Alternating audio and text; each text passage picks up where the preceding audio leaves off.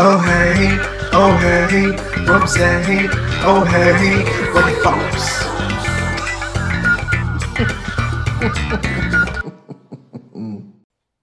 Daddyland by Rugged Fox. Last time on Rugged Fox. On a busy Friday night, Rugged was in the throes of a delicious dinner at Nook with his cousins Drum and Heller.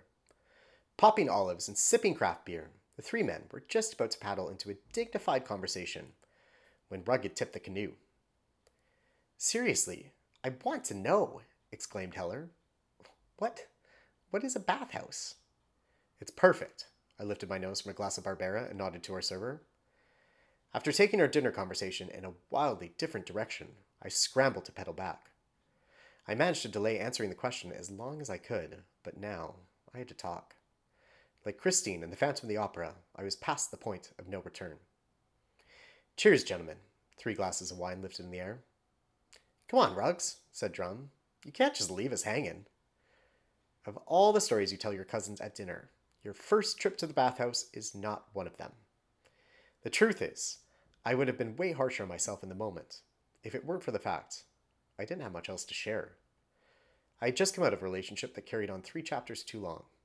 Hence, why I found myself wrapped in nothing but a towel on Davie Street.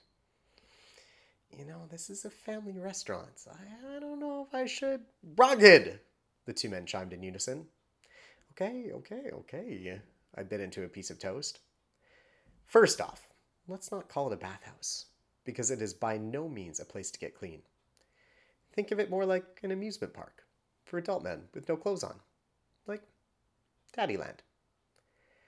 Thank Beryl, I'm a storyteller, because there is no other way I could keep this NC 17 tale PG 13.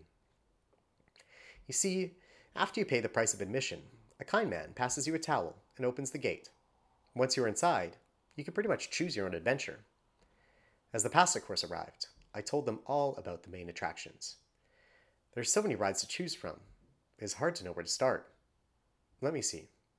There's the Dungeons and Dragons exhibit, the hallway of 1,000 doors, the water park, workout jungle, and, well, you know, truth be told, the place is so dark, half the time you have no idea where you are. It was pretty much a maze. Taking my first bite of pasta, I could not help myself.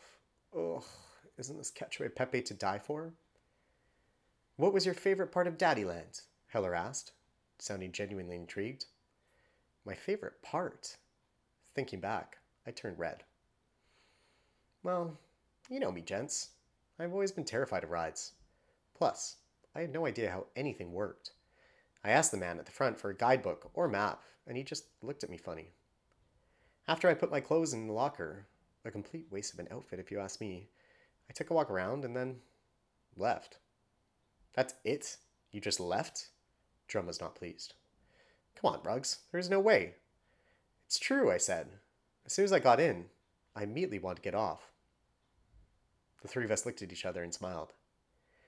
You know, I carried on. Now that I think about it, I know exactly what my favorite part of Daddyland was. No one talked. I've always found men to be much more attractive when they don't speak. Next time on Rugged Fox. After dinner, the boys hit up a trendy restaurant called Chain for a pink nightcap. When the fox excuses himself to the washroom, he has no idea what awaits him.